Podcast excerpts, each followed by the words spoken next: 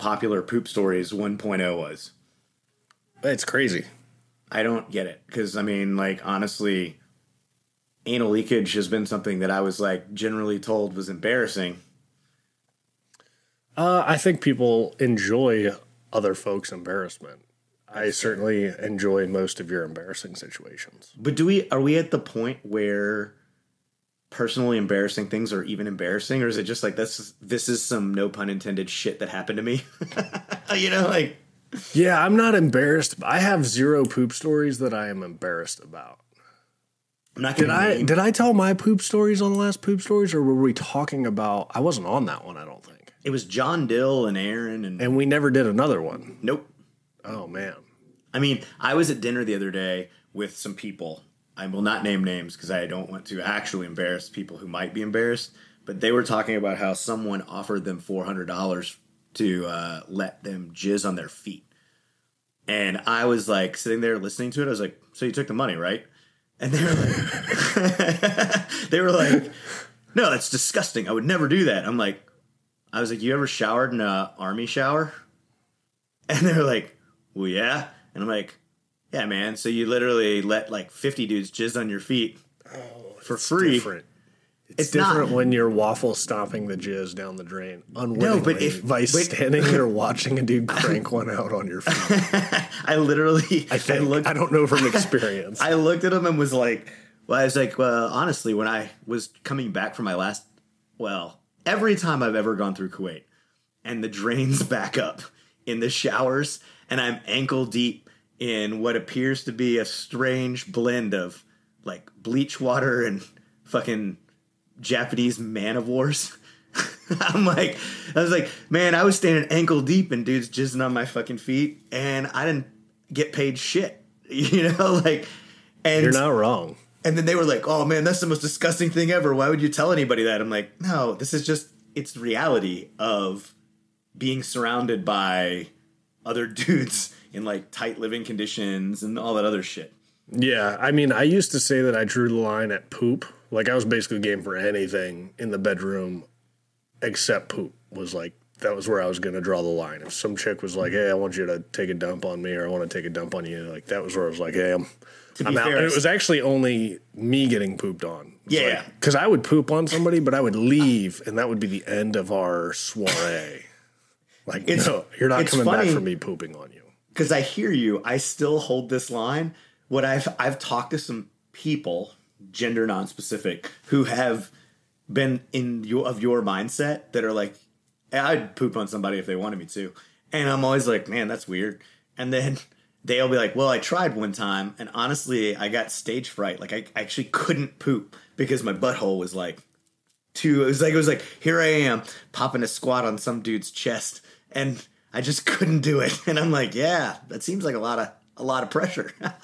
Yeah, I, I mean, full disclosure, I've never been asked to poop on anybody, but I don't think like if I had to go, I think, or if it was like pre-planned, like, hey, morning, two cups of coffee, like I'm gonna poop somewhere s- somehow. There's your shot. Like I think it's happening. I don't think it's optional at that point. yeah, I don't. uh I have a really hard time envisioning a situation where that would be uh, reality for me. Yeah, I don't think it is. Well, now I'm married. It's definitely not happening. But I don't know. Maybe she's just gonna like surprise you and be like, "Hey, P.S. I woke up this morning and I decided I need Good God. this." that's crazy shit. Yeah, for real. And then That's and like that's you're like, "I'm gonna peace out afterwards." So like, you're like, "I'm gonna do this thing for you," but also there's a divorce involved. Yeah. like I don't you got to make sure it's worth it, I guess. Like if that's what you got to have in life and you're like you need me to poop on you more than you need me, then uh, there's probably other issues at play, right? oh, 100. That might be worse than your spouse. Uh, I'm, somebody's going to attack us for this, but that may be worse than your spouse waking up and deciding they're going to be a different gender. Oh, You know what I'm saying? Like you, you? see, This, this poop stories just became culturally divisive commentary 101. ah, maybe. I mean, Just that's because the your joke, partner right? Changes their vagina into a penis doesn't mean they're not the same person, Brent. You should like, love them no, regardless. I, get it. Yeah, I, I understand the argument. and I don't have to agree with it, but well, for the record, I don't agree with it either, so we can all get down together. yeah, if my wife decides she's a dude, I don't. But if she just says she's a dude and nothing changes, I'm like, ah, whatever. Like, nothing mean- changed. Do you remember uh, from It's Always Sunny when that super hot chick from Joe Dirt was on there? But she was Yes. she was a pre-op transsexual. Yes. and and it was like, no, I would do that. I was literally like, I don't care, I'd do that. You just push that thing to the side. You're like, ah, get that out of the way. yeah, like, let's not talk about it. We'll pretend like it's not a thing, but also Brandy. I'd do anything for Brandy. Yes. you even remember her name is the best From- part. from Joe Dirt. Yeah. It was Brandy. Good God. And remember how uh, Chris Rock was in that movie, and uh, he was like, he was like, yeah, like always dirt this, dirt that. It's like nobody likes you, Joe. Like, who thought Kid Rock would make a great fucking redneck? Yeah, Kid bully? Rock. Not you said Chris Rock. And I'm Oh, like, no, no, Kid Rock. No, not Chris, Chris Rock, Rock. in that movie. It's Kid Rock. Kid Rock. Yeah. Yeah, my bad. yeah, he's all over that thing. Speaking of poop, that's like the best poop scene in any movie ever. Where that giant asteroid Oh comes yeah. down and he's eating his hamburger and french fries off of it. He's like, You're my best friend, asteroid. He was like that. Yeah, he tries to. uh He tries to sell it because he's so broke. He's like, the asteroid's worth money, and the guy's like, this isn't an asteroid. This is a hmm. giant frozen turd that fell out of an airplane. Is he trying to sell it? I thought he like goes into an old folks' home to hold him hostage. No, no, no. He gets a he goes to get it valued at an antique store, like an antiquities place, and the guy's like, "See, there's a piece of corn right here." It, like holds a mic, the, the magnifying glass. Oh God. What's this? At some point, he gets a septic tank, and he hmm. tries to. Am I thinking of the wrong movie? At some point, he's got a Septic truck? septic. This no, he's got like a septic tank, and he's like, "This thing's gonna blow up." Hmm. And then they smack the top off, and he's I got do remember that. all over his head. I, remember that. I haven't seen that movie in so long. I feel like that movie was written specifically for people like us. Oh, totally. That's the a great deployment movie when you're like, I have already found the end of the internet, and I am on watch yet again. You know, Predator 2 a.m. or Joe Dirt. Predator or Joe Dirt. I get over the action movie thing so fast, uh, or I not would, Predator. Not Predator though. because it's not a real action. Well, it's a real action movie, but it's not like serious. Yeah. This one time I was going down on my girlfriend. and like the jokes in the Predator beginning. popped out. No, no, where he's like where he's like and I was like, damn, your pussy's so big. And she said, You don't have to say it twice. And I said, I didn't. Where the fuck did that joke come from? That was in the beginning of Predator when they're in the helicopter and Jesse Ventura is like, Is yeah. It's like right before he tells the guy to eat the, here's, have some of this. It'll make you a genuine sexual Tyrannosaurus. Just like That me." is the best line in the movie right there. But the, remember the nerdy guy with the glasses who's the commo guy? Yes. The 18 Echo? Yes. The 18. that guy, that guy was the writer of the movie. Oh, really? Yeah, we've talked about that in the podcast before. Where it's like he was the writer of the movie, and whoever was supposed to play his character, like the Echo, he like made himself in the movie, and all those like super campy dad jokes that he tells, where Billy's like, you remember when like the Predator hears Billy laughing, the oh oh oh oh. Yes. That's because he laughed at the joke he finally got. He finally got the joke. You get it? Because her pussy's so big it echoed. Nice. Did your uh oh your headphones fell out? Doug's having technical difficulties. no, no, it's fine. I just got. I, I Are those Beats by Dre? no. What I became? I became animated. I started swinging my hands around. Oh, I'm talking with your hands. Oops. I got you. uh, all right, so let's get into the poop. We we dabbled in the poop so far. So the Are you gonna kick it off with a poop story? Yeah. So it's funny, right? Uh, can you hear me? I can hear you fantastically. Okay, good. It seems. Can you not hear you? No, I think I did something. Hold on one second. It just seemed different than it was before. Oh, maybe. I don't know. Here's a glitch in the matrix. Whatever. We're just gonna keep rolling. Um. It's actually funny that this is brought up because um, I take for granted that all of us have poop stories, and we're gonna have one of our friends on pretty soon who suffers from pretty legitimate crippling irritable bowel syndrome. Really? And yeah, yeah, he he actually was he spent like 2 years of our friendship saying that he couldn't join the army because of his IBS.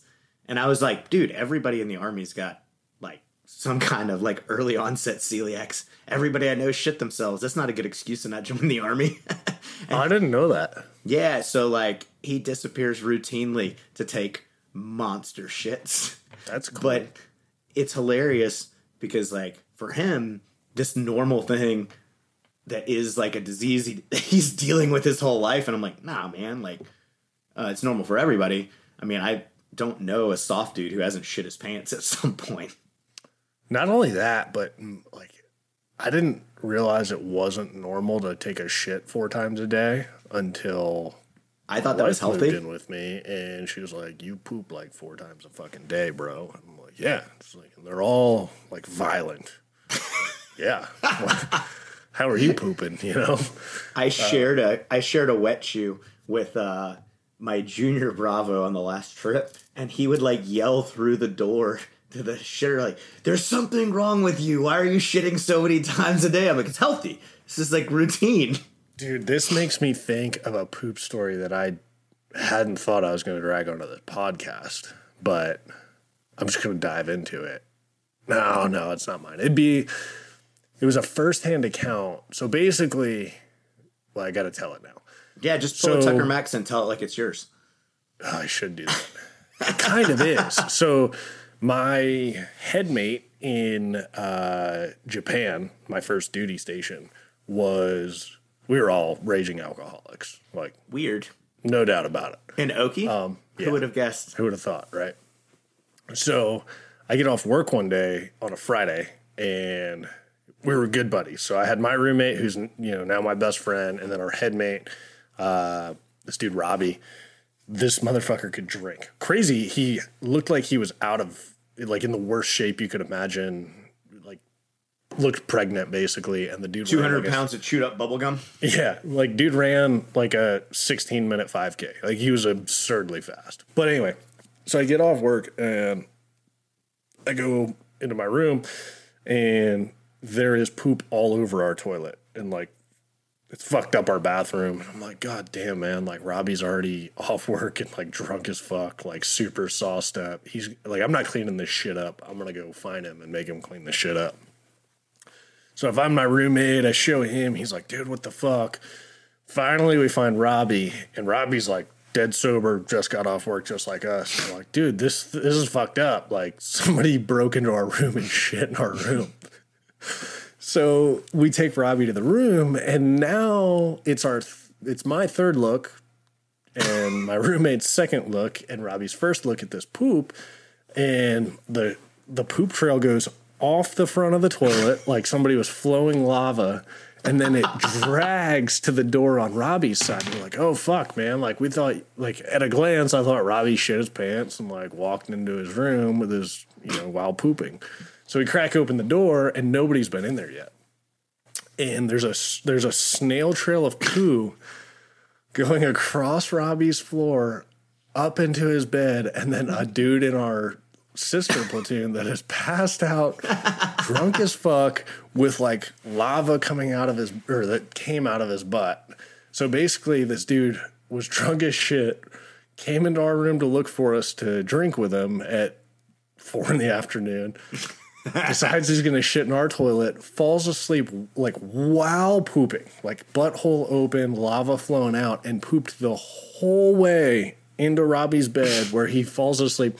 Robbie had just done his laundry, so all of his clean clothes are on his bed, and this dude is just rolling in poo in Robbie's bed.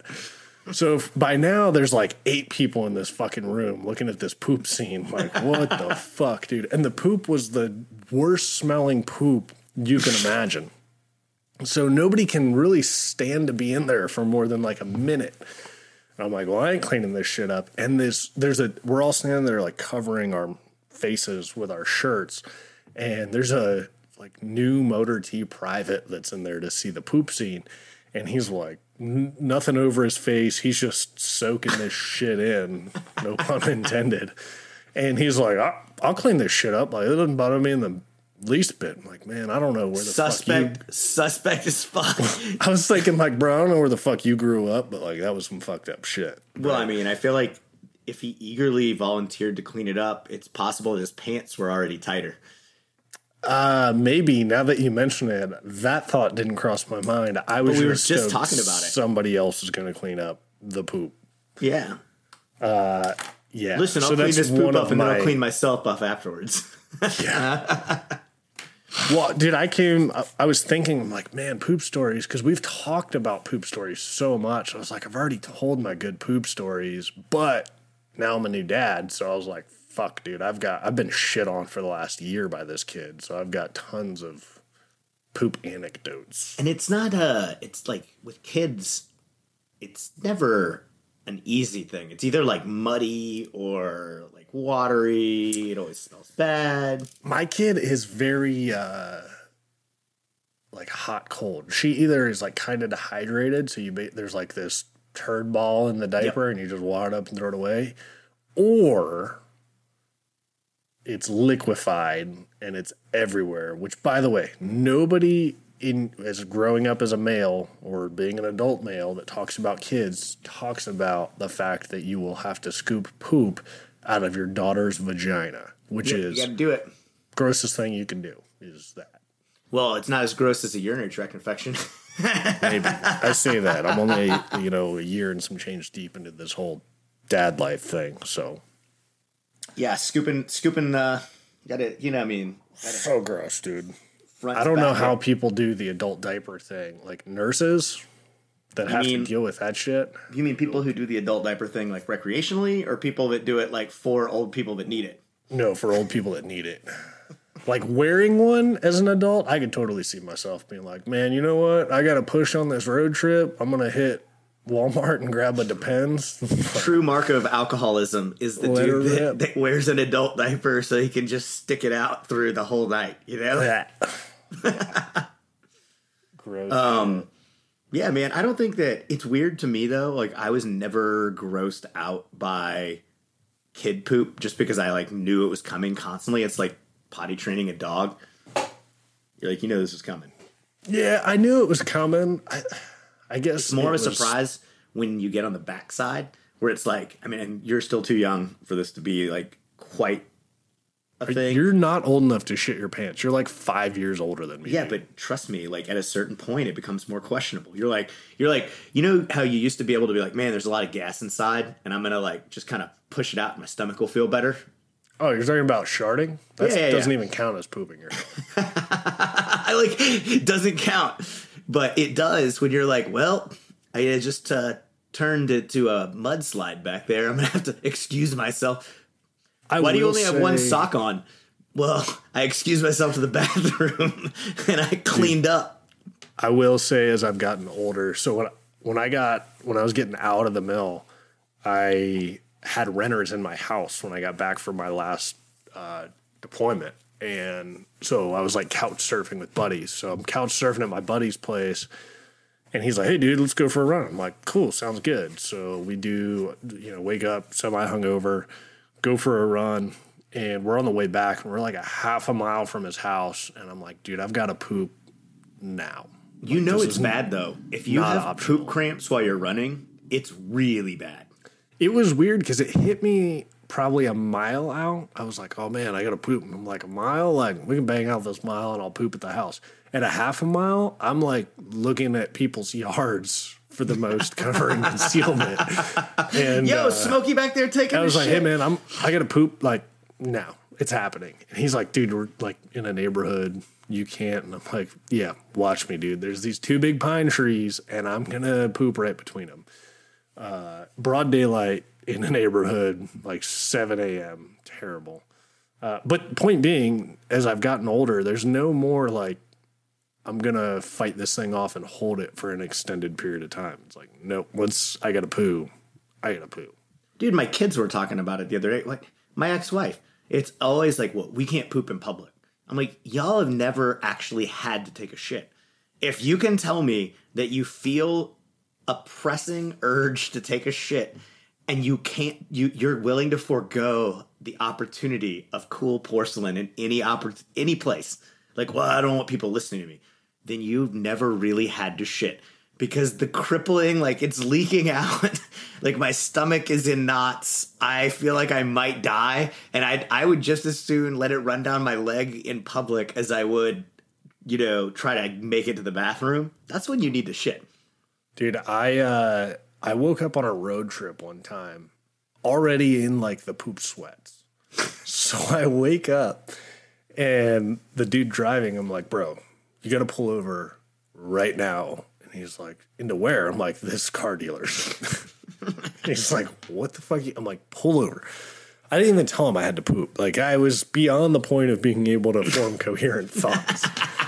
Uh, long ass road trip. Wake up, pulls into this dealership, and I sprint. I, and when I say sprint, I don't. I'm not exaggerating in the least bit. I sprint past the reception desk, and don't want to buy a car yet yeah, it, you know, sprint in, blow this thing up, and then try to walk out all nonchalant. And you know how it is on a road trip. Like you, you sit in that car like you fucking live in it, and you look straight up homeless. You know, like I was, I probably didn't even have pants on as I ran into this dealership. Well, you know, the first road trip I ever took with Corey when he came on to film with us, we were somewhere in like central Virginia off 95. And he was like, yo, I really got to take a shit. And Corey's a. Corey's a fucking road dog, man. That dude, he's a good sport and he can do anything. And I barely know him. All I knew is that he was hired by our old CEO. And like, we're going to go do this thing together in Rehoboth Beach with Ryan. And we're on our way there. And he's like, dude, I gotta take a shit. I'm like, well, I think it's gonna be like another 10 miles. To the next gas station, can you hold it? And he's like, no. and I was like, cool. So Scout was with us, the dogs were with us, and uh and literally um the dude, we rolled into this like empty old gas station with an 18 wheeler like chassis next to it. And he goes and like kind of hides between the building and the old chassis. But there's like a bunch of empty space underneath it. So I just squatted down and took a candid photo of him like blowing out his asshole. And in retrospect, I realized these are the things that our HR firm should be telling me I'm not supposed to do. Every, everybody already tells you you're not supposed to take oh. pictures of employees shitting, I couldn't even it. with the 1099 loophole. the 1099 loophole that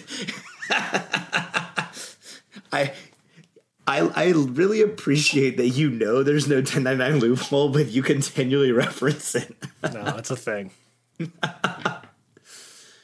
Uh, if you're a contract employee of Softly, you you cannot sue Doug for being himself. Yeah. Uh, somebody that does that instantly goes up in my book, though.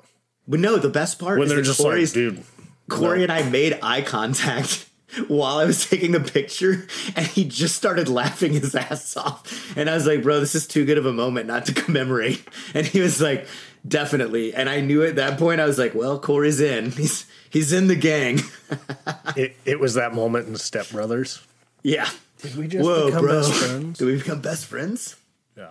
Now we will forever fuck off with each other and say we are working. Yeah, until Dad says that I have to find a new road trip friend. Listen, You're not getting sure enough Co- work done. Corey needs to edit more and go on less camping trips with you. I'm like, okay, fine. Yeah. Well, Corey was editing, but then I wanted somebody to go camping with for two weeks. So Corey's not editing anymore. It was a great time. He got everything done when he got home. Yeah. So, I mean, the reality of this is, though, why do why does everybody in our society shy away from public pooping? because we have like real plumbing. So No, this is, but- I have a uh, a couple friends that live in Seattle that work in the city, and they were saying when COVID hit and all the stores closed, there was poop everywhere. Bro, we were all the bums, yeah, all these bums could not poop anymore in stores. So they're like, well, I got to shit somewhere. Uh, they're just shitting on the streets. But if you, I mean, dude, you've been to San Francisco- countries, there's poop everywhere. San Francisco didn't even need COVID to be like that. Dude, that place is gross. But dude, we were in Portland. I had Cosmo, and he's just getting housebroken. He ate some food when we ate dinner. I was out with John Warren. thought and you were his he ate some poop on the street. uh, he t- so he's taking a dump and I don't have a shit bag and I'm looking around I'm like fuck I better pick this up and I look left and I look right and I realize there's a human taking a shit actively like 50 feet down the line in the middle and I look the other direction and there's human shit in the middle of the sidewalk the other direction I was like you know what Portland's gonna have to deal with my dog shit on the sidewalk because I was like let's just go Portland's not to give a fuck about that little puppy poop. No. It's that like meth addict bear shit on the street. It was not a little puppy poop either. Like puppies shit this is their body weight every time they shit. dude, that's the cutest dog ever, though. He's pretty rad. He's asleep on my feet right now. Uh, yeah, my awesome. dog is too. I was kind of afraid. He, my dog has, uh, my dog's fucking terrified of everything, and it's storming outside right now. So I didn't really sleep last night because he fucking paces around and shit, and you can hear his nails hitting the carpet. But I was afraid he was going to do that during our podcast, so I threw a rug down in my office, which is probably good acoustically anyway. Yeah, for sure. I am. Uh, I. I definitely. I mean, kids and puppies. You're like, first of all, I take pretty big shits. I'm like a. almost a 200 pound guy. I sometimes I'm like, damn, that was impressive. I've never in my life had clog- clogged toilets more than with like a six year old daughter. Is she just flushing weird shit though? No, her poops look like a grown man's forearm. Oh. You're like, you come in there and you're like, wait, what have you been? How did it? I don't understand. So I, need to take you to the doctor. she's always like, I clogged the toilet. again. No wonder you literally shit like a full grown grizzly bear. to be fair, your kid might be part grizzly bear. I hope that we do a, a 23andMe to find out that there is like, they're like, oh, weird. There's grizzly bear DNA in your in your kid's history. Your kid is the missing link. oh man, When you She's like- posted the pictures of her birthday, I did not recognize her. Well, to be fair, Kim dressed her, so that was good. Uh, that's where that's where the dress came from, and then everything else was me. You know, oh, where do you want to go? Where do you want to go for your birthday? M sushi. Oh, you want a six hundred dollar sushi dinner? Well, what baby wants, baby gets. Yeah, for real. I think there's definitely a trend. S- Scout is almost too old for me to say this about her, but there's a trend when kids are with their fathers, they look homeless. I mean, that's My not le- a trend. that's facts. My wife left for the weekend, and if you look at pictures she sends me when I'm gone versus pictures I send her when she's gone, she's like, "Is our has our kid bathed?" I'm like, "I just got her out of the bath." And she's like, "She looks fucking dingy, man. like, what are you doing to this kid?" I'm like, "I don't know, like dad shit." But this is the cultural uh, double standard that makes life worth living, Brent. I can literally go to any location. Like I could, I'm gonna outline potential situations that would have CPS called on you. Like hypothetically, if I had a business meeting at a strip club and I took a six year old with me. Now this is not really. I'm just saying this is like worst case scenario. I could show up with a kid with like two week old clothes, never brushed her hair, and I'm like, oh, I'm here for this business meeting with my kid, and everyone, like not just the strippers, everybody was like, oh man, what a good dad, you know, like I don't think anybody would say that, Doug. no, they do. Like literally, you go places. Scout literally like has a pocket knife clipped to her like dirty That dress. Not and people are like, "Oh, what a good dad!" And all you have to do as a parent, if you're a male, is show up. I was gonna say the bar is set so low for a male parent. It's like Yep. just be there. Yeah, just show up, and people are And like, you're killing you're like the best dad," and you're like, "I'm not actually." I'm, I'm learning as I go. The children are still alive, but the be- the best part about that is like women will cut each other down over like, "Ooh, I can't believe you're not breastfeeding," or "I can't believe you are oh, breastfeeding." Oh, for sure. Yeah, it's painful to watch that, man. But I mean, like, in you, a woman shows up with a kid and like one hair's out of place, and they're like, "Oh, you don't love your kid very much, do you?" One of those mom. I will say, so I had a, or I had, I have a good friend that has like cut ties with dudes we know over them being shitty dads, like deadbeat dads.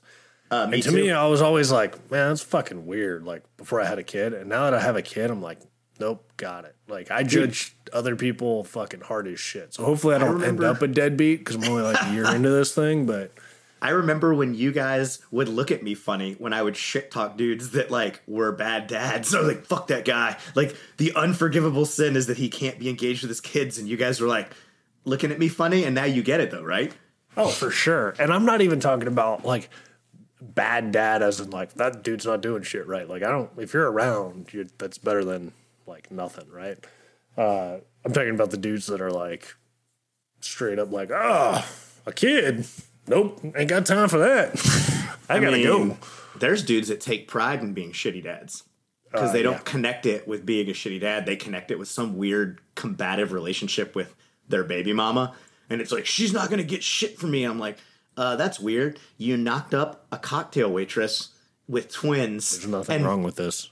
No, but then you're gonna say, I don't know why she can't support that kid. I don't know. She's like six weeks postpartum with your twins. She's not getting a nickel out of me. I'm like, well, I would make sure the kid has formula. And you know, it's like just being mad at your baby Yeah. mama because of a reason isn't a justification to like not take care of your kids, you know? I also realize like our kid doesn't do any daycare or childcare. Like my mom will watch her, you know, once or twice a week for like a half a day type of deal. But I and so you know, it's softly basically across the board now we all work remote and we have general business hours, but we're not held to some crazy schedule. It's like the best job setup you could hope for if you are a parent. I have no fucking clue how people hold down like Dude, I a tell real s- like a real job as a single parent would be fucking impossible. I tell Scout all the time because she like literally it'll be you and me on the phone and she'll interrupt. And I'm like, Don't you know I'm doing work? And she's like, Oh, I'm sorry.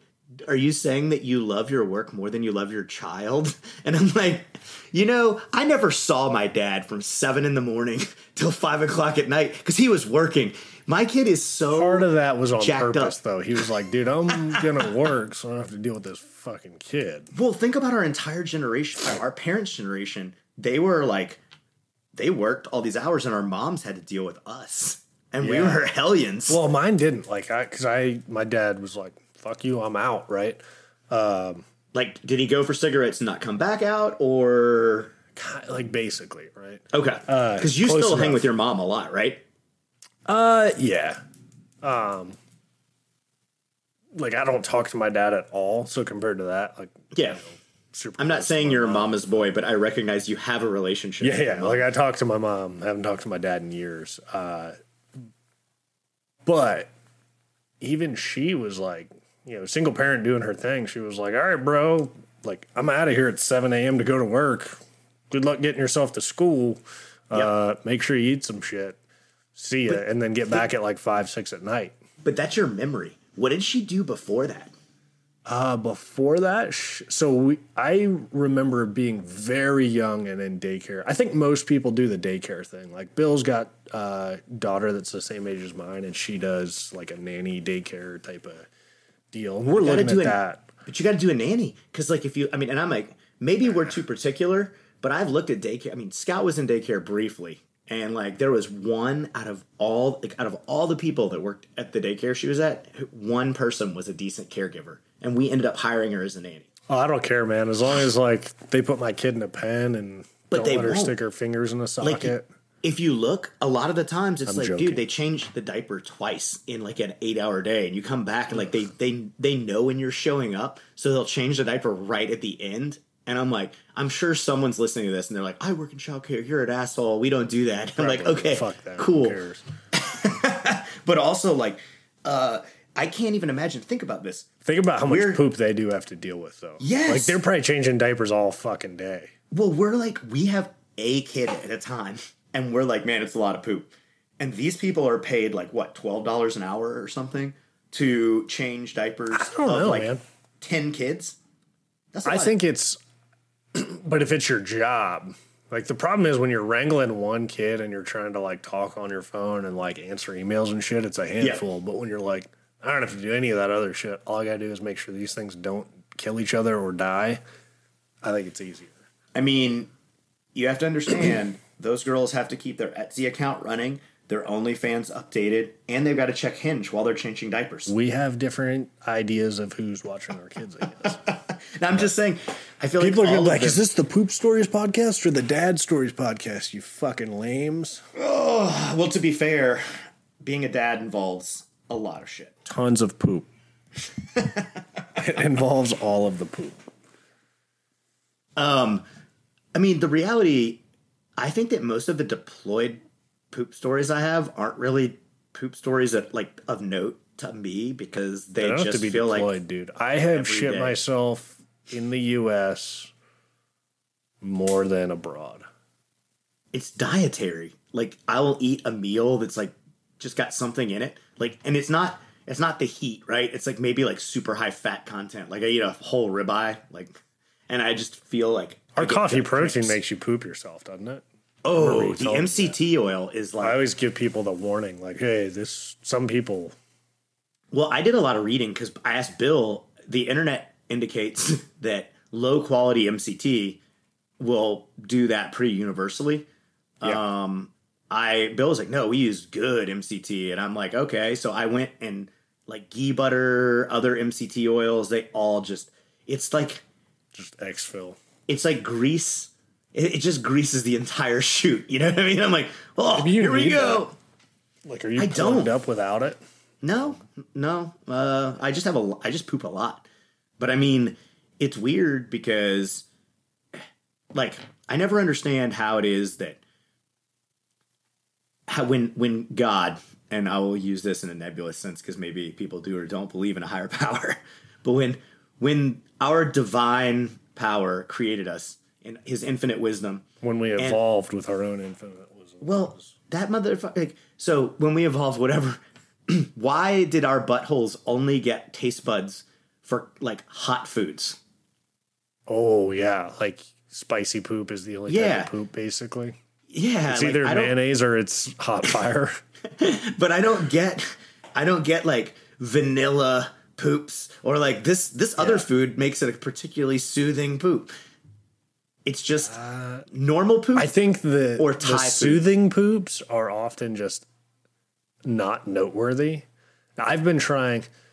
This will be a different podcast, but I've been trying to be very appreciative of like minor good things, and I now really appreciate like a good clean poop. well, You know what I mean? Like a no wiper or a one wiper, and you're like, I'm not a "That weeaboo." Was good. I'm not a weeaboo.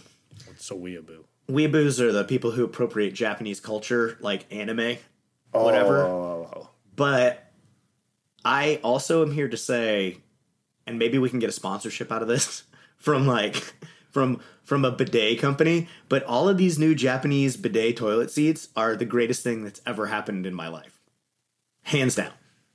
Like, yeah. I mean, I used to wipe and be like, "Wow, I don't know why I have track marks in my in my liner because I use like three wipes of toilet paper." But it's like I was washing my hands dry, right? It's like, oh, let me just wipe my hands off. No, I've heard this paper. argument. I'm a big fan of baby wipes. I don't like what they do to septic tanks. As an 18 Charlie, I know I've had to clean out so many septic lines from all the wet I've wipes that dudes use. at the house. I hate them because dudes guy guys are like they they assume after they shit in a porcelain bowl and flush it that whatever they put down there goes away. And It goes into my yard. I know that. I have a ro- I don't have a Roto-Rooter on deployment, so I literally have to get in there with a I had make a homemade Roto-Rooter, and then I've got to go get the suction truck and run it into the tank and try to pull the poops out. And I'm sitting here going, I think I'm paid too much. Like I'm the senior Charlie. I'm not supposed to be doing this, but nobody else knows how to drive the shit truck. So here I am. Dude, I had a I had a forklift. So my whole first team when I got to Marsoc, the first like team training event, it was the most absurd thing I've seen. We all got our forklift driving licenses because that team chief had been stuck somewhere and like the one dickhead that was allowed to drive a, a forklift wasn't there for like three days and he was stuck somewhere on a flight line for like three fucking days. I'm like, this is the dumbest training I've ever been to. But I dr- I've driven the shit out of some forklifts Yeah, now. it's it's literally the same thing as saying your dog is a service dog. people ask if you can drive a forklift, you just say yes. No one says, no. "Show me your driver's license." It's I one was of those like you go to a two hour fam and then it's like we're gonna fuck around with forklifts and moving boxes all day and like cool and then after that day you can forever figure you just oh I'm not used to the you know Explorer six thousand model it takes me a second and then you're off to the fucking races man Have you ever driven one of those Terex? Um, they make the Sealand container oh yeah movers that Yeah, have yeah. the locks, and they're I've- like the dude I've driven arms. a weird uh, amount of forklifts now those those Terex container movers. We had to move a container, and somebody was like, "You can drive that, right?" And I'm like, "Yeah, for sure." And then I'm in it. I'm like, "Oh fuck!" Like this is actually it's a very complicated thing. Dude, I have a, a good buddy I race dirt bikes with, or ride dirt bikes now. I haven't raced in a couple of years, but he uh, he's like a self-made millionaire. Did real estate for a long time. Owned a weird security company. Like kind of just a weird dude who's made a shitload of money doing weird shit. And in his boredom, he was like, "Man, I want to redo the yard." So instead of hiring somebody, he like bought a bobcat and a welder and fucking so fast forward, and this dude's got like eight pieces of heavy equipment. He's like, I guess I'll start a business for this shit. nice. But I'm always like, Tom, how the fuck did you do that? And he's like, I don't know, man. I just started fucking with it and like building shit in my yard and figured it out. And he's like, and now that's what I do. He's like, you ever want to want a job? You know, five hundred bucks a day to come move dirt. I'm like, sounds Damn, that's pretty good. yeah. I mean, a day with Tom is like a 18, 20 hour day though. He's like, he's getting his money's worth out of you.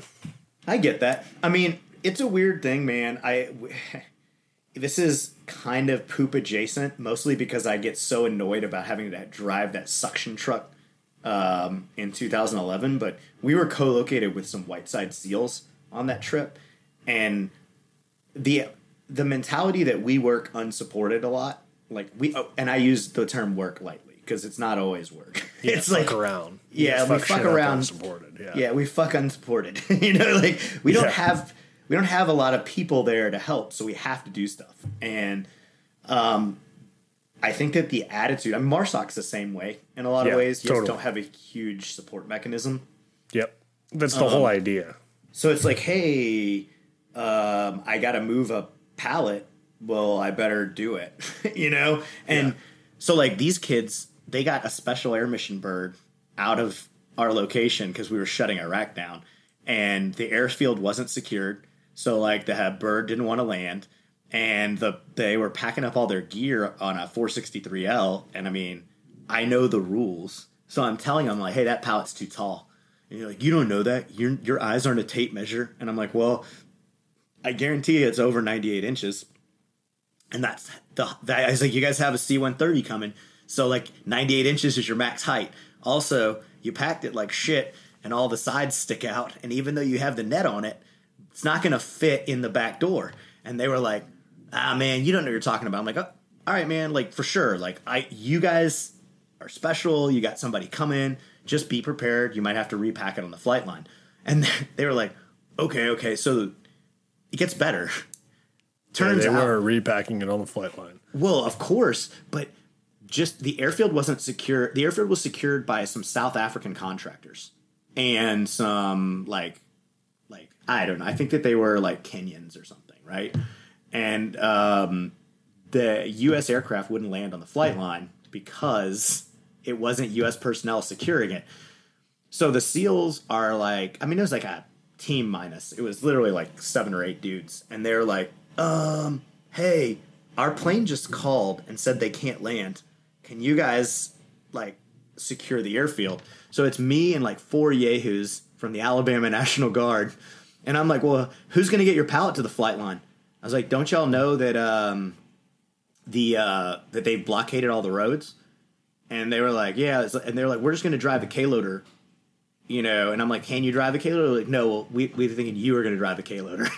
and I'm like, but I was like, I can't drive a K loader down there. So I was like, yes. So we had to we had to hijack a bongo truck, like a little bongo truck, and I put the pallet on the bongo truck, and then I drove in front, and every checkpoint, whether it was Iraqi army or the Kenyan guards, was me with a K loader picking up concrete barriers and moving them out of the way so the bongo truck could drive by and then putting them back so that the guys wouldn't be mad at me. So I'm like, it's this whole thing to get down there.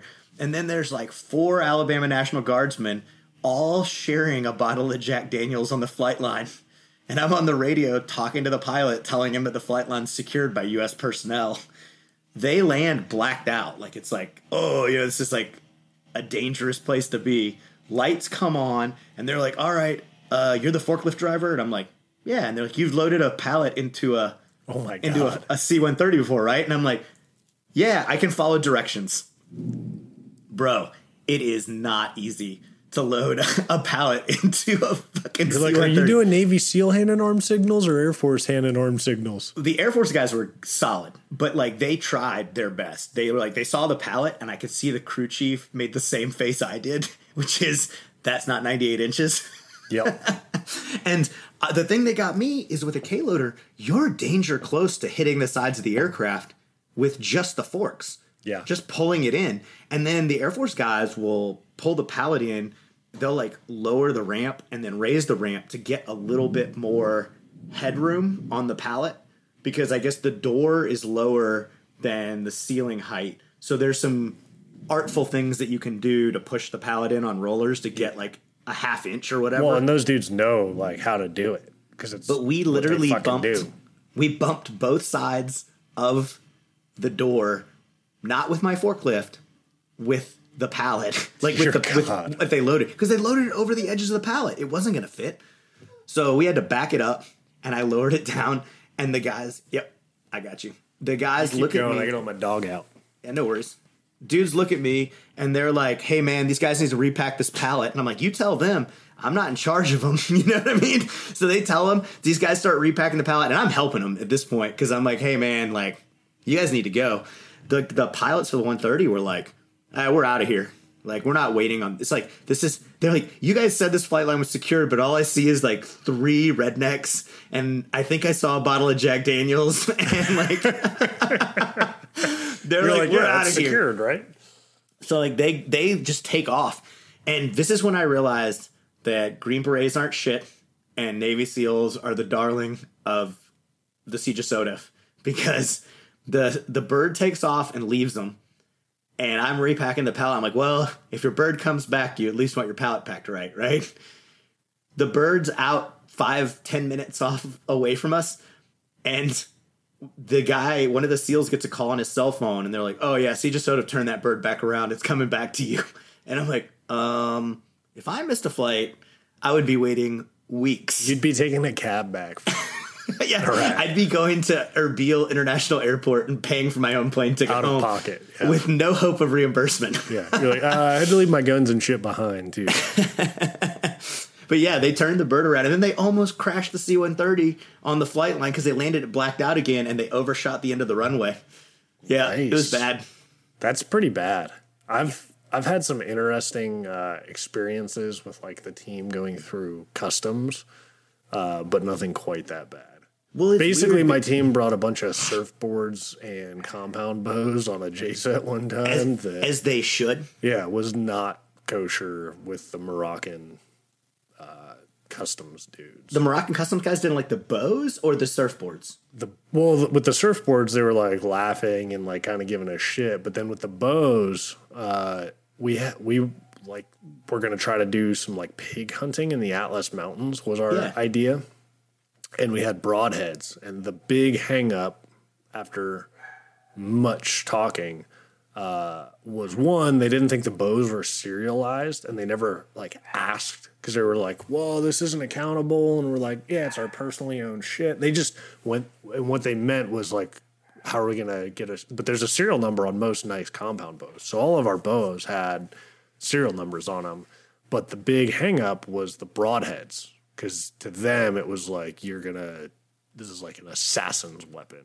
I mean, to be fair, they're not wrong. Pig, and then the idea, you know, of killing the pig was a whole other debate. But uh, once we Wait, showed them, You want to kill porks? dude, this was like six hours sitting there, like the three of us that had bows, just like fuck it. Everybody else went uh, to the base where we were gonna hang out, and we were sitting there like back and forth with these dudes while they made phone calls.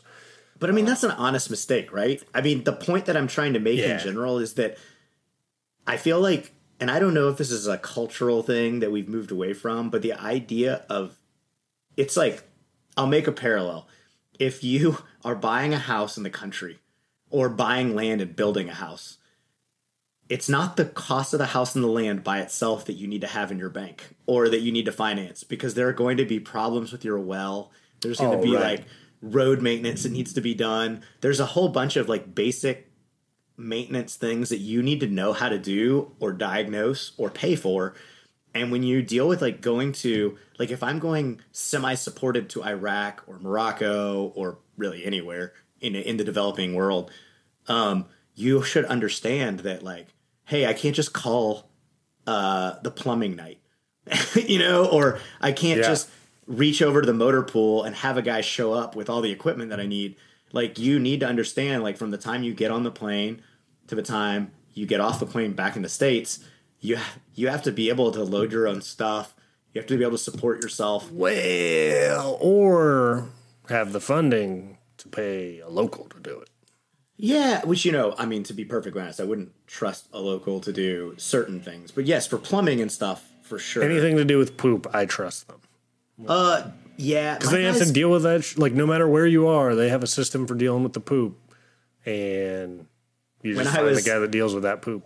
my first trip to Afghanistan, I remember being super like I'm like, holy shit, we pay these Afghanis to pump all of our shit out and like go process it, but we don't have a poop processing place on our camp, obviously, like you ever did. Right. And uh, the guys would bring the trucks in, they'd pump out the porta shitters and the septic tanks, and then you'd be like, I wonder where they dump it. Because like the whole time we've been running around, there's no septic like facilities in Afghanistan. And then one day I did a foot patrol out the back gate, and I just see three shit trucks lined up next to the semi dried out river that runs next to our next to our camp that we've walked in a few times. And the trucks are just downloading all the shit right into the river. And I'm like, um, we paid you guys to carry our septic 400 yards. like, this is not good for anyone. I was expecting you guys to have some weird, like, holding pool of drinking water, and these dudes are just, like, dumping the poop. Dumping it in the drinking water. no. Guys. Yeah, I I mean, that's what I've learned more and more from dealing with Jeff too is like a lot of the exposure stuff that we deal with in other countries is just because other countries just don't have a grasp on like public health issues. Yeah, we're just soft. Well, I mean, oh, yeah. I mean, dude, look, I mean, you you spent time in Morocco, right? I did.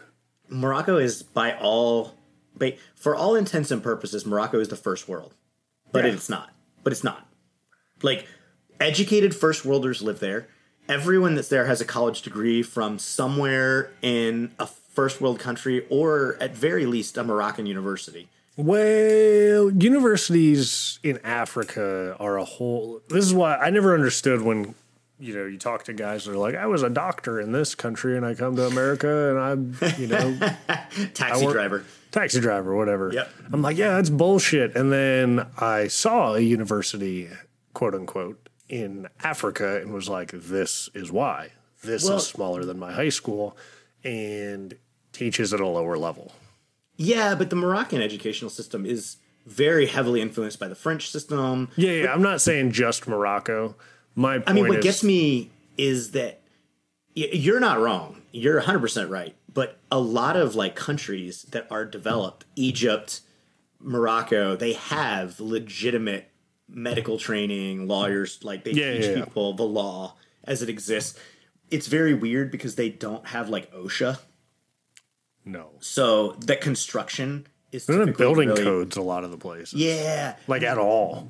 they don't understand like because water quality is poor they never mix good concrete but most of their buildings are made of concrete so you wonder why they're always falling apart and it's like because they used local water with bad mineral content but i mean what gets me the most about it is like ostensibly these people are really well educated they know that the concept of public health affects them because they've gone and lived in you know france or england or the united states and yet when you go there in the nicest neighborhoods in the nicest cities, like I lived in Rabat for like eight months, and I, I do. I mean, like I Rabat's a hated nice city.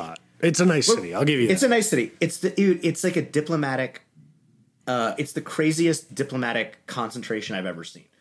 You know what I mean? Like yeah, I mean, I was when I was in Morocco. I spent most of my time in southern Morocco, in like a little fishing village, and like near Chefchaouen or uh, near like Tifnit and Agadir. okay, like Agadir. yeah, Agadir. So yeah, just south of Agadir. Right on. yeah.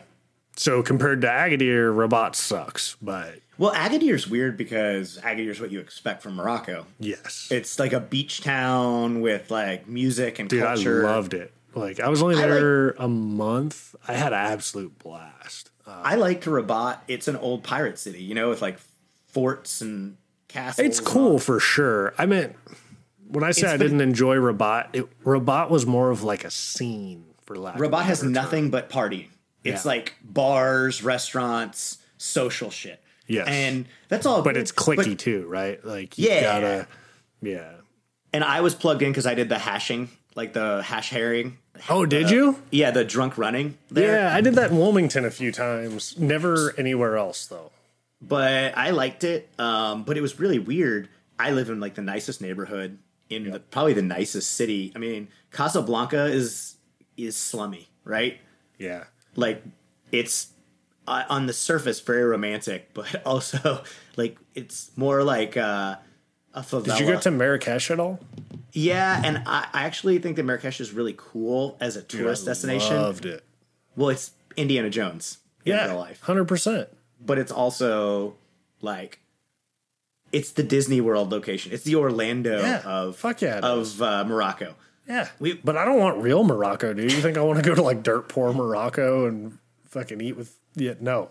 I mean, I did that in the desert, and I went and visited Fez, and I was like, well, that was authentic. Maybe not going to do that again. Yeah, but all of that to say, to go back to like the poop and everything, it's weird to be in one of the nicest neighborhoods that has a very underdeveloped septic system and the empty lot next to the beautiful riad that I lived in was full of trash. Like it was the Oh, yeah, yeah, yeah, for sure. neighborhood trash dump. You know, like all Yeah, these that- people living in million dollar houses are dumping their trash in the lot next to their house, and you're like, it's still your neighborhood. You still smell it in your backyard. Like, why are you doing this? yeah. I mean, the house we had in Dakar, it was the same deal. It was like a know four story, ten bedroom house across the street from the beach, empty lot next door. Lot was full of trash, but I didn't know. I never saw somebody dump trash there, so I don't know. Like, we didn't throw our trash there, right? Yep. So it was coming from somewhere. But yeah, the trash thing in a lot of Af- uh, well, developing nations is weird to me. But if you've if you've ever been to Rwanda, Yeah, clean as fuck. Like Sunday is like a community garbage pickup day, and that place is clean and nice. Uh, I mean, it's definitely poor still, but it's a weird. The, the, Africa is so country dependent. well, it's huge. People don't realize it's six times the size of the U.S. It's fucking it- massive. It's very interestingly like, despite having been, and I'm gonna get nerdy, despite despite being victim to the the migration of Bantu people across the continent, that even though they're all coming from a very similar lineage, they've developed very unique cultures based on a country, right? like dude. somebody from uh, like Gabon is uh, even though they're Western African, they don't have similar mindsets as like Cote d'Ivoire or even like neighboring CAR. In Mali, I saw that the most. Uh, like Mali is ext- like the most tribal that I've seen in Africa. Like different tribes or different caste systems. And I haven't been everywhere in Africa, but I've been you know across the continent. Um, Mali was very much like the people that ran the river were one tribe, and like they were a different caste system than everybody else, et cetera, et cetera. Uh, So it's very blended there. Like everybody like kind of like overlaps. They know their role. Uh well, those are like two opposing ideas, right? Like they they know their role, right? Yeah.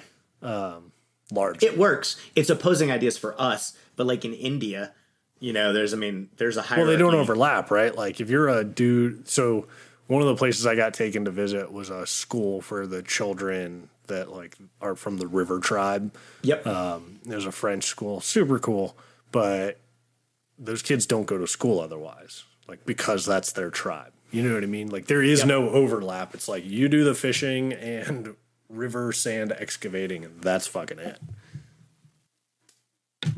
I They- get that. They didn't clean up the poops. Different tribe. But I mean, and that's the other thing, right? Like the caste system. I, I don't know. Like we think about it. I think that I was raised. You were, you weren't a Boy Scout or anything, were you? I was a Boy Scout. So like we, I wasn't a Boy Scuba diving license in the Boy Scouts. Really? Yep.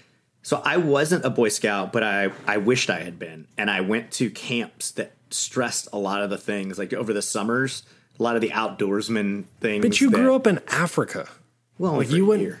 Oh, I thought Yeah, you only for for like years. No, no, no, no. I grew up in I grew up in Texas, Louisiana. you claim Texas as home, but I mean, I was born and raised, um, but like, I mean, I grew up on a ranch. I grew up like working and doing stuff, you know. But it's it's weird.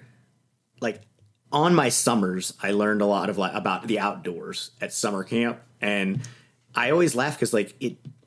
We grew up getting it beaten in our heads that like if you wanted to pee, you needed to be fifty feet, fifty paces off the trail just because you didn't want to like pollute the trail or you need to be 50 definitely 50 feet 50 paces away not 50 feet 50 paces away from like any flowing water when you pee because you didn't want yeah that's they i don't follow those rules hardly hard anymore but i definitely am aware that i don't want to like pee volumes into a flowing body of water. Um also like when you take a shit we i grew up they call you called a piss a 50 and you called a shit a 200 because it was 200 paces away from a trail and we don't do that but we, i'm cognizant of the fact that i'm trying to step far enough away off the trail that someone's not going to step in my shit yeah, yeah, that was the idea. Like I remember, I did a lot of backpack. So to be fair, I got kicked out of the Boy Scouts, but nice I did a and surface shitting is a goddamn Yeah, you don't surface is shit. that is a fucking sin the that best should never be forgiven shitting, uh, I had I had a buddy that would shit and a pile surface shit, and then he would throw his used wet wipes. On top of it No, no, off on top of it is at least acceptable because now you're marking your surface shit. He would throw his wet wipes like a throw away. So he's shitting in one spot, you're still in the wet wipes. So you see the pile of wet wipes, and you're like, "Fuck, man, that's a poop." trail." you go to walk around you it step step right in it. shit. You're like, bro. I'm not going to name any names, but when we were shooting some content out in the mountains, one of our associates was like, "Oh, I got the poop cramps. I got to go shit." And I'm like, "Cool. Well, step far enough off the thing that you know it doesn't get in the way." This motherfucker walked up the only bike trail right where we're at, where I'm going to have to ride my bike for content. And shit on the trail. 10 feet off the main fucking road behind a bush on a rock, like on an exposed rock, just drops a monster turd and then Baked leaves it. toilet paper on top of it and then walks back. Well, I really need to do that. So there I am. I'm pedaling uphill, dying, going up this rock, ride the bike right through it. And I was like, you motherfucker! Like I, I mean, it was like me uphill. I can't see it, like right through it. I was just like, this, dude. And you know, then you get the rooster tail. So I've got, I've got his shit sprayed on the back of my shirt from the tire, and I'm just like. I was like, didn't anybody ever tell you you're not supposed to shit on the ground? Oh, no, I, I didn't. I didn't. Where am I supposed to? been a Boy Scout. You're supposed to dig a hole, motherfucker, and then you cover it up. You don't always have the uh, accoutrement to dig the hole. I will say that. you should, or use a stick. Like you can use a stick to do it. Yeah, I guess it depends where you are. You ain't digging An a hole e-tool- with a stick in Arizona. No, but an e-tool is literally probably one of the most indisposable items that you bring camping. Oh, it's great. I have It's one. one of those I have things- like a little truck kit with like you know a snatch strap and all that bullshit, and an e-tool is in there for. This is a fold-up shovel. out, whatever. It's a fold-up Yeah, for- shovel. Yeah. And it's one of those things where people are like, I don't know why you have this as a waste. And you're like, no, this is literally one of the most useful things Dude, you you'll can use have. the fuck out of that. Like if you actually go outdoors and spend real time outdoors, you will use a shovel.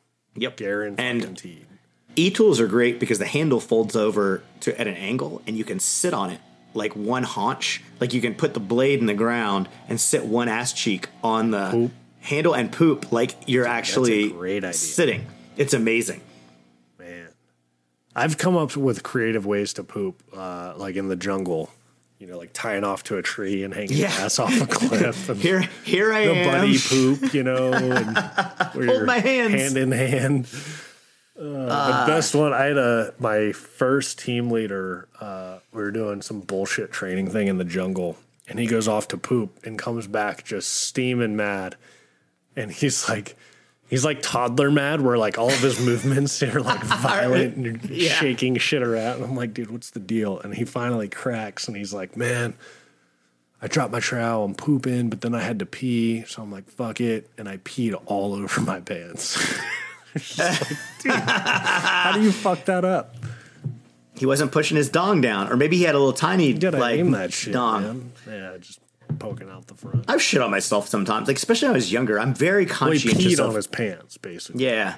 Yeah. It's all good. I haven't Not even a I haven't like straight up pooped myself as an adult in a long time. Um, I have told a a bunch of like three poop stories at this point, so I'm tapped out. But feel free.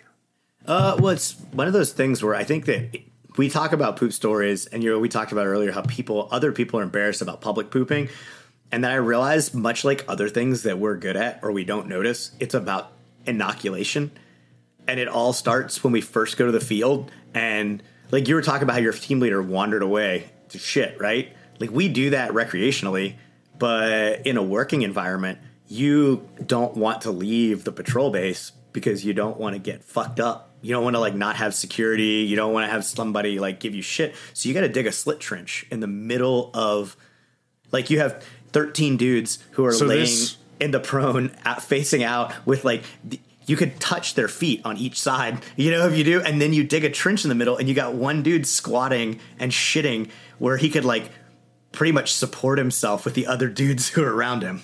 So somebody's gonna bitch about me telling too many mill stories, but my favorite what people listen story, to this for, man. That's fair. people listen to this. So my favorite poop story personally of mine is from recon school in our patrol phase, which they try to keep you awake for like 10 days straight, right? So you're only sleeping, you know, when you can steal it basically.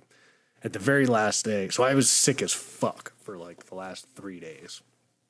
The very last day, or second to last day, whatever it is, uh, the new instructor takes over and he's like, Man, you guys are fucking hammered. He's like, Check it out. Getting a cigar shape, touching each other. Yep. I'll be back in, you know, an hour. I got to do paperwork. Like, if you got to piss, take two steps away. If you got to shit, take four steps away. So we're like, Sweet. Like, this motherfucker's not telling us to go to sleep, but we're going to sleep. All tactically unsound guidance from this guy. Oh, this guy, but he like he knew we are straight zombies, right? He's like, I gotta Yeah. walk away, you know, and let these dudes rack out for an hour, or they're gonna fucking do dumb shit. So he walks away. We immediately flop, you know, ruck to ruck. I have a dream, mind you, I'm sick as fuck. I have a dream, and in my dream, I wake up and I'm like, man, I gotta poop. I walk like 50 meters away. I dig a little hole I pop a squat and I shit. And when I shit in my dream, I shit in real life, laying up against my ruck next to everybody else. So I just fully unload into my pants and I'm sick and it's, you know, patrolling for a week and a half already. And my pants are just loaded up with the nastiest poo you can imagine. And I'm like, what? the Get to carry it around with you. So it gets better. I'm to like, shake it out. no, I'm like, I'm not fucking doing this, right? So I stand up, I clean myself off. I think that I, I'm sick as fuck and haven't slept really in, you know, eight, nine days at this point. I think that I walk 50 meters away. I ball up these disgusting poop filled shorts and I huck them as far as I can. I wake and go back, you know, think I'm going to go to sleep for the rest of this hour. I go back and go to sleep, and uh, like the sun hit was kind of cresting, right? This is probably like 4 to 5 a.m. So I, we all wake up to this dude yelling, "What the fuck?" And I look up, and like six feet away from me, dangling from a tree, are these poop covered shorts, just dripping poo, like right next to us. And, but the best part is thinking about that from the perspective of the instructor, because in his mind, somebody shit their pants and hung these shorts like six feet away from him on purpose. Right? He has no idea the rest of the story. But that's my favorite poop story is when I shit my pants in recon school. And I'll just keep talking because Doug's fixing his headphones. Listen, you have you've stepped away to walk the dog or whatever twice. I let him out let him back in. Um, Dude, that's amazing. I imagine that the instructor, and I'm sure at that point you are already done with this thing. You don't want to be involved in it at all. no, uh, like, and it was one of those. Those shorts deals- stayed exactly where they were at. Oh yeah, like we blew out of there. You know, like he's fucking th- yelling and throwing shit at us. We gotta get our rucks on and run for another, you know, two miles out of the patrol base. It would have been better if he'd fuck. walked right into it with his face. Dude. But the my favorite is thinking about that from his perspective because I guarantee you this motherfucker tells this story of like, dude, I walked up on these students and these dirty motherfuckers hung their poopy underwear in this tree right next to where they're sleeping. Uh, Dude, I think that the public service announcement of this podcast, of all public service announcements, is to let our listeners know that if they are kidnapped or captured in a foreign land, the most certain way to avoid exploitative sexual congress with your captors is to utilize giardia or any other sort of, of poop malady. Mm. No one will want to bang you if you're just shitting yourself. That's what you think. It's true though. I mean, they're That's kinky you think. motherfuckers. Them kinky motherfuckers. Jokes on you. Your captor likes that shit. First off, the captor that is gonna bang a greasy, nasty, tatted up two hundred pound dude. They'll do it. I'm You sure they they'll will. do it. But I don't know if they're going to let poop stop them. Like they've Yeah. already crossed so many psychological barriers. That, I don't think like, that there's psychological barriers for them, right? Like it's it's a I've never it's an raped expression. a 200 pound. I've never raped anybody for starters, but certainly not a tatted up 200 I appreciate this conditional response. I'm just speaking in general about the fact that we've both spent a reasonable amount of time in cultures that uh, value sexual dominance between men. Yeah, I guess you're right. They're not crossing them. the same mental barriers that you would have to cross. For me, I'm like, no, I'm not into this. Uh, you know what I mean? Like, it's not like we're talking about deliverance. Oh wait, we kind of are. kind of are. The the hollers of uh, Same, same, Tennessee and Kentucky and West Virginia are basically Afghanistan. All right, so we've reached we reached an hour and twenty minutes. Yeah, so like an hour and 10 is usable. And we are done. Fucking out of here. Yeah. Anything But you want I- to say to wrap things up? No, I, I think that um, so we're uh, just for anybody listening, we're experimenting with new ways to record this content. Uh, we're gonna talk about how we implement video as well to make it a more like multimedia experience. But for now, um, with COVID and all of us working remotely, we're gonna try some different platforms and different recording methods. Uh, we'll probably have uh, a variety of rotating hosts between myself, Brent uh, Ryan and George, and um, you know, like we'll just get some content out for you guys to listen to while you're driving. I don't think that I I still marvel to this day that anyone actually downloads the podcast to listen to us pontificate. Dude, we get shit reach on the podcast though. Like s- other companies, are like, oh, we had a 1.5 million listeners. I'm like, we had like 42 guys downloading. it. Let's let's dive. I think our good numbers are like two, three thousand downloads. Uh, It's worth numbers. noting though that we don't inflate our numbers. Do people do that? Oh, it is literally so I don't think anybody gets great reach on their podcast other than like Joe Rogan.